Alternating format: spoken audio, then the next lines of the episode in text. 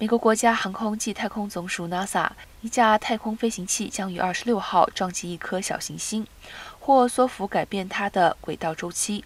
这项测试有助于未来构建地球，防御遭星体攻击。负责这项名为“双小行星改变测试 ”（DRT） 的任务，NASA 科学家史泰勒表示，NASA 是要推移一个小行星，改变太空里一个自然天体的运动状况。这在人类是破天荒头一遭。负责 DRT 的任务测试的飞行器约为一辆巴士大小。二零二一年十一月发射升空，朝目标小行星飞行。二十六号将飞抵目标小行星。预计撞击时间为美东时间二十六号晚间七点十四分。